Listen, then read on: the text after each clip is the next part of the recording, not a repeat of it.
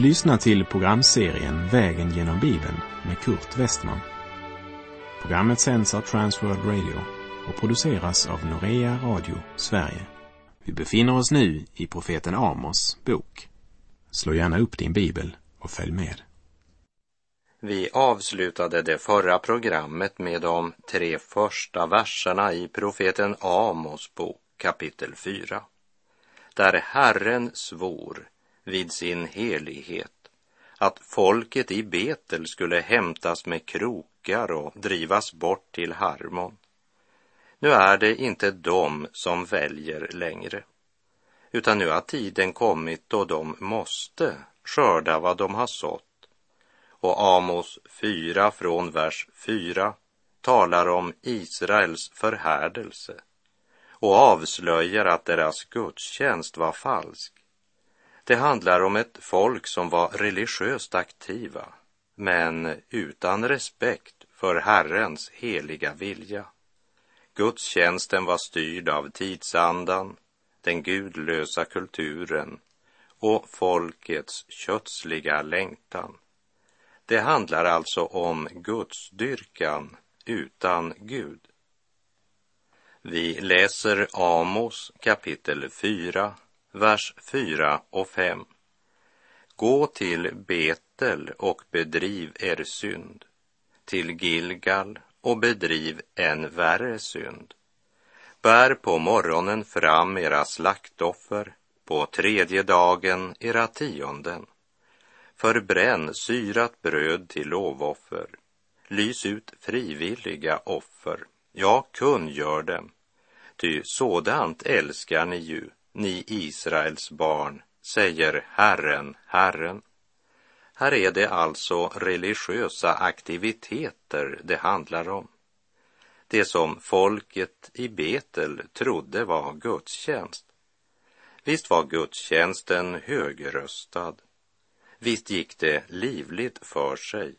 Vilket engagemang. Vilket drag det hade blivit över gudstjänsten. Många trodde nog att det var förnyelse. Det här måste ju vara välbehagligt för Gud jämfört med de gamla offerordningarna.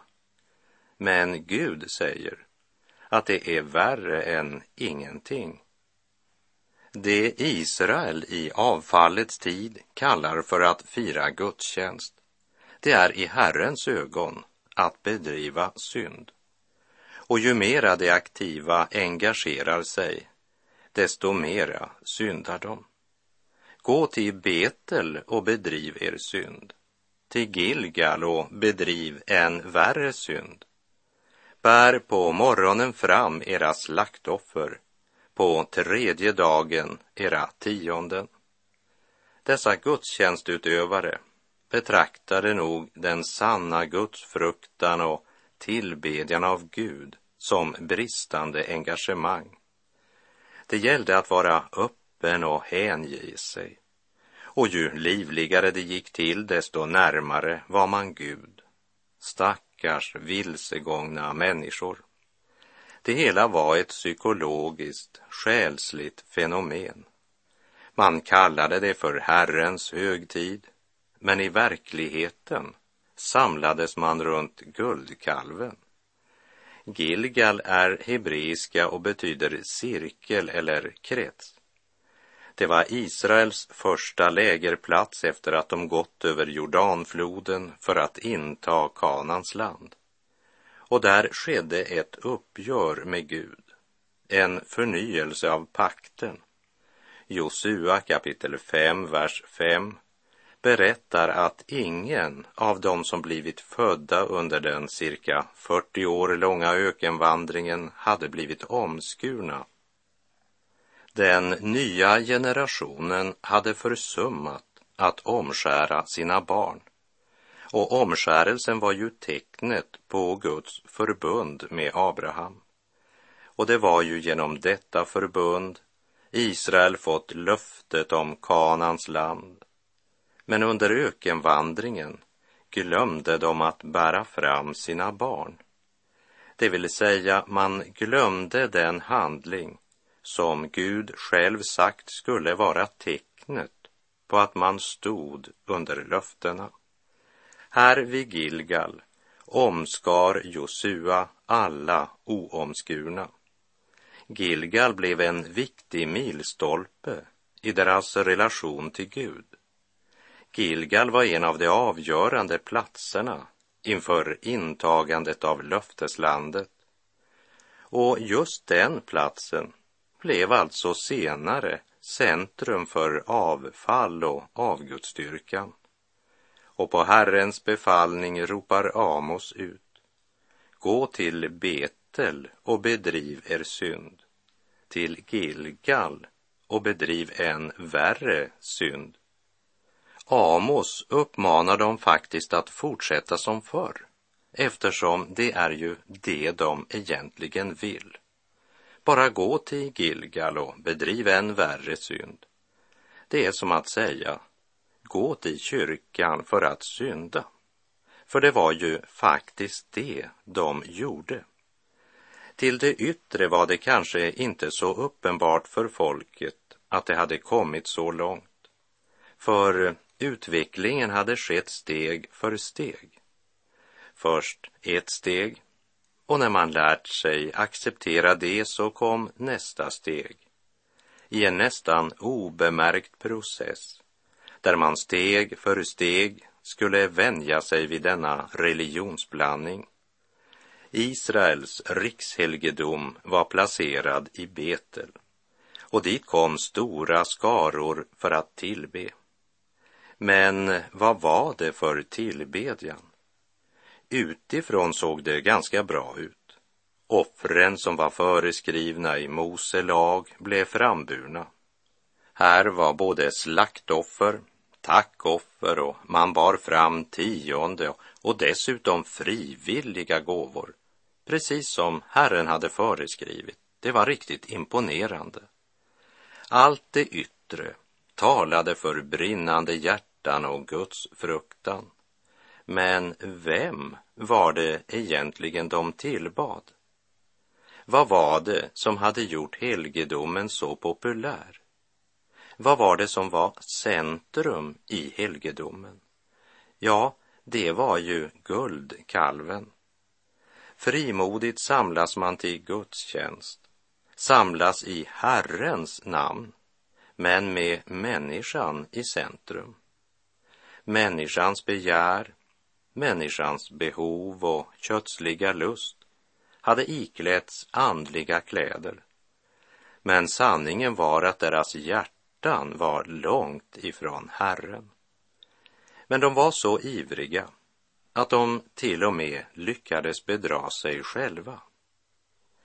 De ville gärna att folk skulle lägga märke till hur andliga de var, men de ville inte omvända sig från sina synder. De ville inte söka Herren och hans heliga vilja. Därför säger nu Amos ironiskt, vad duktiga ni är. Fortsätt nu att synda så mycket ni kan. Ni är ju så duktiga. Ni kan säkert eh, synda ännu mer om ni riktigt engagerar er. Förbränn syrat bröd till lovoffer.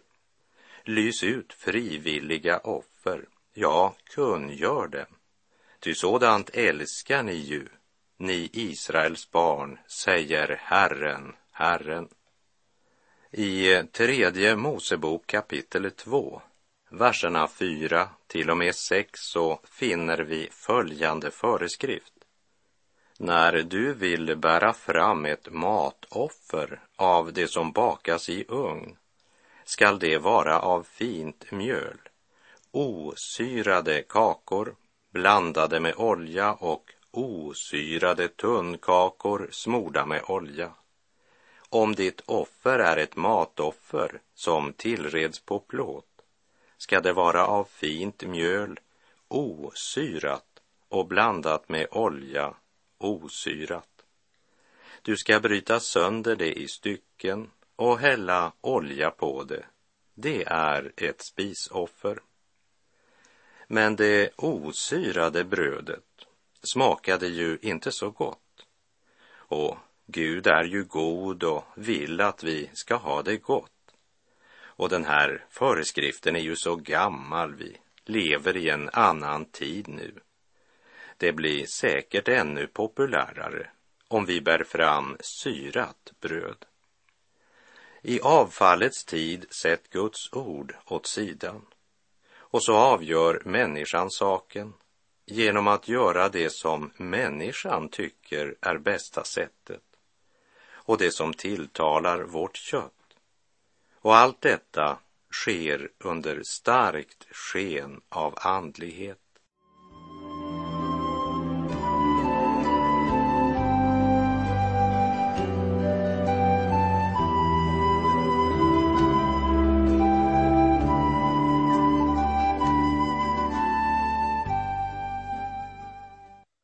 Förbränn syrat bröd till lovoffer, ropade Amos ut.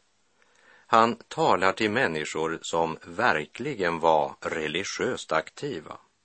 De bar fram slaktoffer på morgonen, bar fram tionde på tredje dagen, bar fram bröd till lovoffer och utlyste frivilliga gåvor. Vilket engagemang! Vilken insats och offervilja. Och många var imponerade av allt detta. Men så var det något som människorna inte såg, men som Gud däremot såg och som gjorde att han betraktade deras gudstjänst som något vedervärdigt. Brödet de bar fram var syrat, det vill säga jäst. Har du läst i tredje Mosebok så måste vi säga att det verkar högst underligt att de bar fram syrat bröd eftersom gästen alltid i skriften står som en bild på synden och det onda. Osunda doktriner, falsk lära eller ett liv utan Guds fruktan. Så även ett slarvigt liv kan vara denna gäst. Och när det gällde just lovoffret eller gemenskapsoffret så säger tredje Mosebok 7, verserna 12 till och med 14. Om någon vill offra det som ett gemenskapsoffer skall han förutom det slaktdjur som hör till gemenskapsoffret bära fram osyrade kakor blandade med olja osyrade tunnkakor smorda med olja och fint mjöl, hopknådat i form av kakor som är blandade med olja. Tillsammans med kakor av syrat bröd skall han som offergåva bära fram det slaktdjur som hör till det gemenskapsoffer han offrar som gemenskapsoffer. Av offergåvorna ska han ge en av vart slag som gåva åt Herren. Den tillhör prästen som stänker gemenskapsoffrets blod. Det osyrade brödet talar om Kristus, den rene, den syndfrie, som offrades till försoning för våra synder. Det syrade brödet talar om människan, vars synd och brist renats i Lammets blod, men som så länge vi vandrar här nere alltid vill bära på något av syndens mitta. Men också vi är skyldiga att bära fram våra liv som ett offer inför Herren. I Romarbrevet 12, de två första verserna skriver Paulus. Så förmanar jag nu er bröder vid Guds barmhärtighet att frambära era kroppar som ett levande och heligt offer som behagar Gud, er andliga gudstjänst. Och anpassa er inte efter den här världen, utan låt er förvandlas genom sinnets förnyelse så att ni kan pröva vad som är Guds vilja, det som är gott och fullkomligt och som behagar honom. Men först skulle det osyrade brödet bäras fram. Men det hoppade man över. Vi kan säga Man hoppade över försoningen, reningen. Man följde inte Guds ordning och Guds väg, utan man gick sin egen väg. Med andra ord, man kommer inför Gud och erbjöd honom sin tjänst utan ånger över synden, utan omvändelse. Och därmed har man inget annat än sina egna gärningar. Och utan rening var det en vederstygglighet inför Herren. Det var det dike som man i Betel hamnade i på Amos tid. Sedan har vi andra som ramlar i det andra diket. De är så oerhört noga med det osyrade brödet. Man citerar Guds ord som säger att om någon vill offra det som ett gemenskapsoffer ska han förutom det slaktdjur som hör till gemenskapsoffret bära fram osyrade kakor. Och man blir så upptagen av att ha med den osyrade kakan att man så att säga faktiskt glömmer att bära fram det syrade. Och ser man andra bära fram syrade kakor skriker man gärningslära, människan kan ingenting göra. Och i båda dikena vet man med säkerhet att de som hamnat i det andra diket, de har hamnat vid sidan av vägen. Och så lägger den ena gruppen fokus på det syrade brödet, andra gruppen fokuserar på det osyrade och båda glömmer att Guds ord säger Förutom det slaktdjur som hör till gemenskapsoffret ska han bära fram osyrade kakor. Tillsammans med kakor av syrat bröd ska han som offergåva bära fram slaktdjuret som hör till gemenskapsoffret. Tänk att det ska vara så svårt att hålla balansen på kärlekens väg och så lätt att finna tröst i att man inte ligger i det andra diket. Man kan inte ha kärlek utan att man först har tagit emot allt av honom som är sanningen. Och man kan inte sprida sanningen utan kärlek.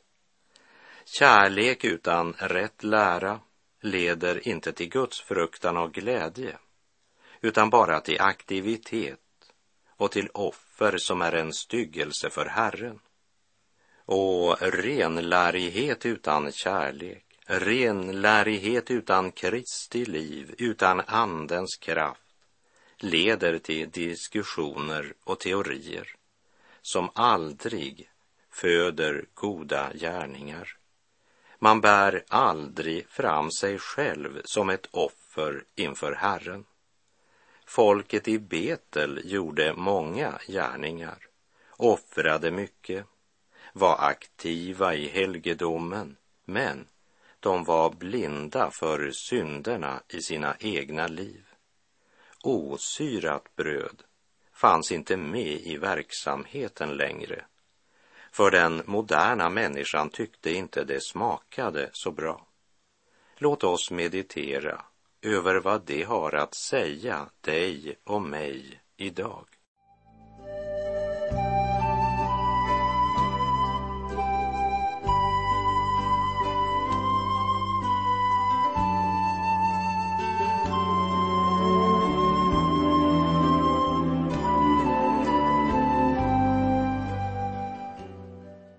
Gud hade verkligen försökt att komma till tals med det folk som avfallit från honom. Gud lät dem svälta, inte därför att han önskade se dem svälta, men kanske kunde nöden få dem att tänka. Vi läser Amos kapitel 4, verserna 6 till och med 8.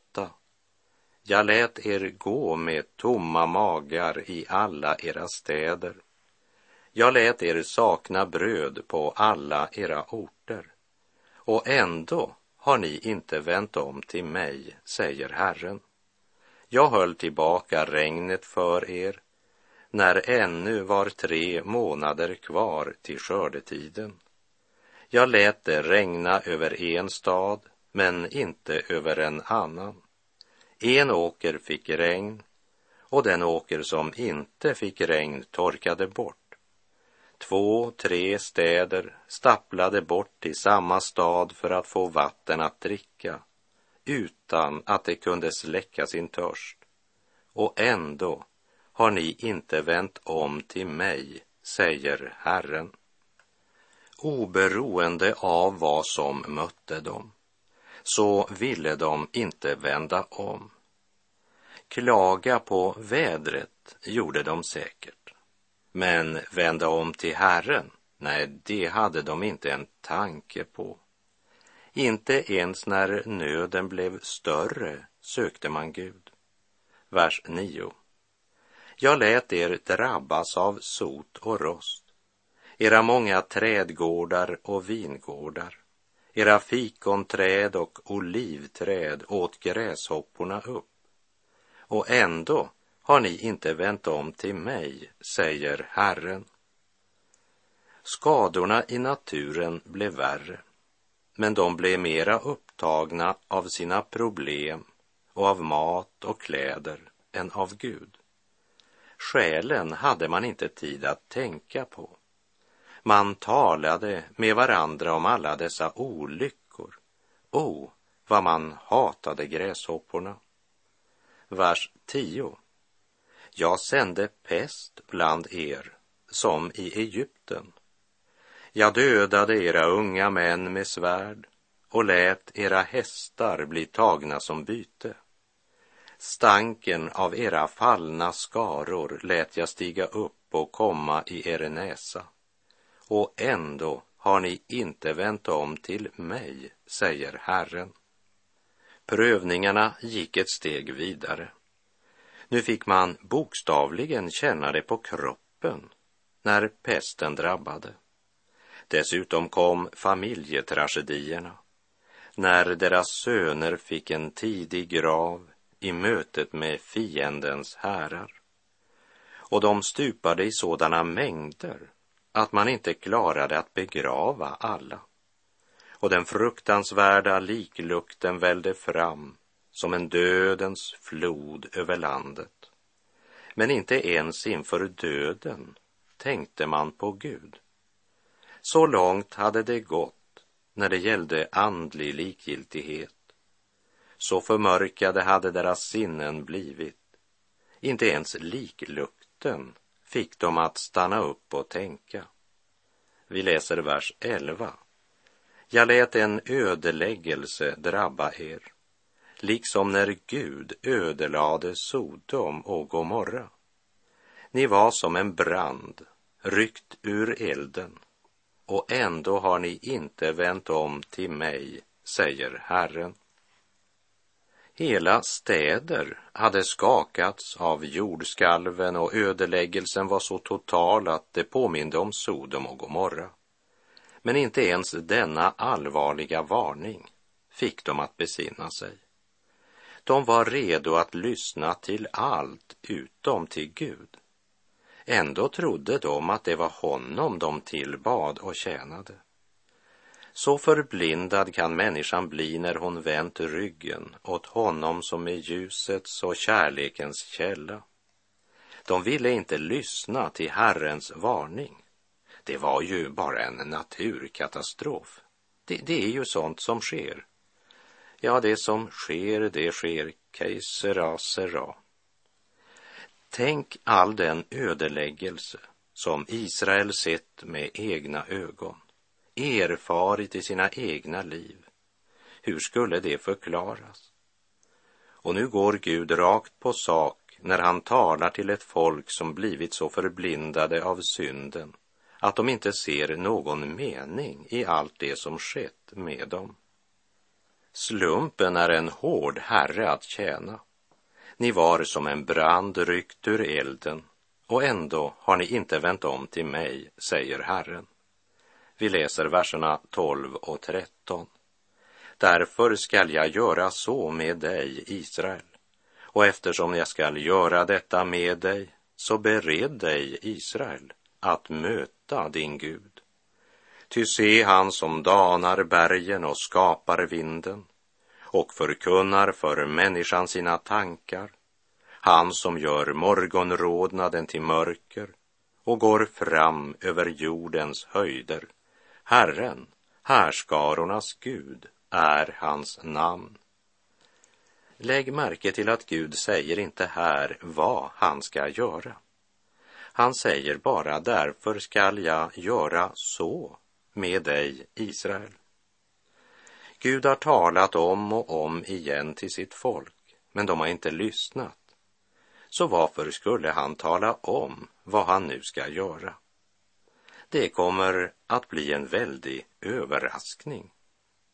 Men de får ett sista råd. Bered dig att möta din Gud. Du kan fly undan Gud i hela ditt liv, men eh, sedan då? Genom kapitel 4 i Amos bok uppenbaras något som är djupt tragiskt. Så tragiskt att det är svårt att uttrycka i ord. Därför att dessa verser säger oss att också katastroferna i Israels historia har sina rötter i Guds stora kärlek. Men vilket sätt Gud än försökte för att nå sitt folk så måste han efter varje nytt försök ändå säga och ändå har ni inte vänt om till mig, säger Herren. Kapitlet mynnar ut i en lovsång av Guds suveränitet, visdom, makt och härlighet. En lovprisning av honom som ser och vet allt och inför vilken människan en gång personligen ska avlägga sitt räkenskap.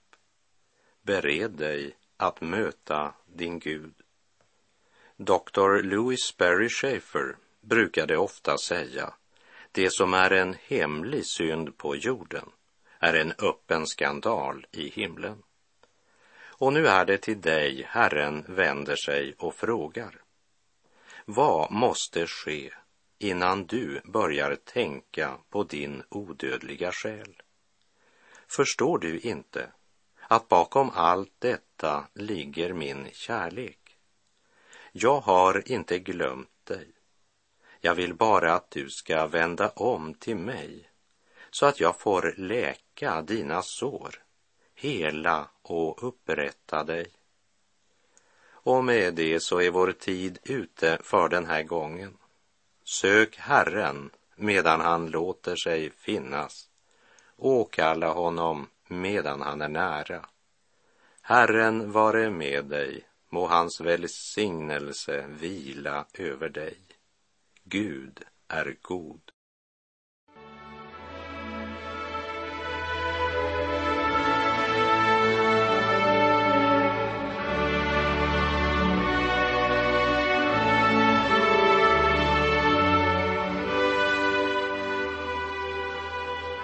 Du har lyssnat till programserien Vägen genom Bibeln med Kurt Westman som sänds av Transworld Radio. Programserien är producerad av Norea Radio Sverige. Om du önskar mer information om vårt radiomissionsarbete så skriv till Norea Radio Sverige, box 3419 103 68 Stockholm. Adressen är alltså Norea Radio Sverige box 3419. Postnumret 10368 Stockholm.